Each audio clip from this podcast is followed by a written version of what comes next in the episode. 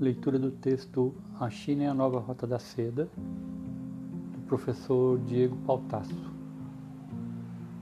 A Nova Rota da Seda, ou Belt and Road Initiative, BRI, foi lançada em 2013 pelo presidente chinês Xi Jinping.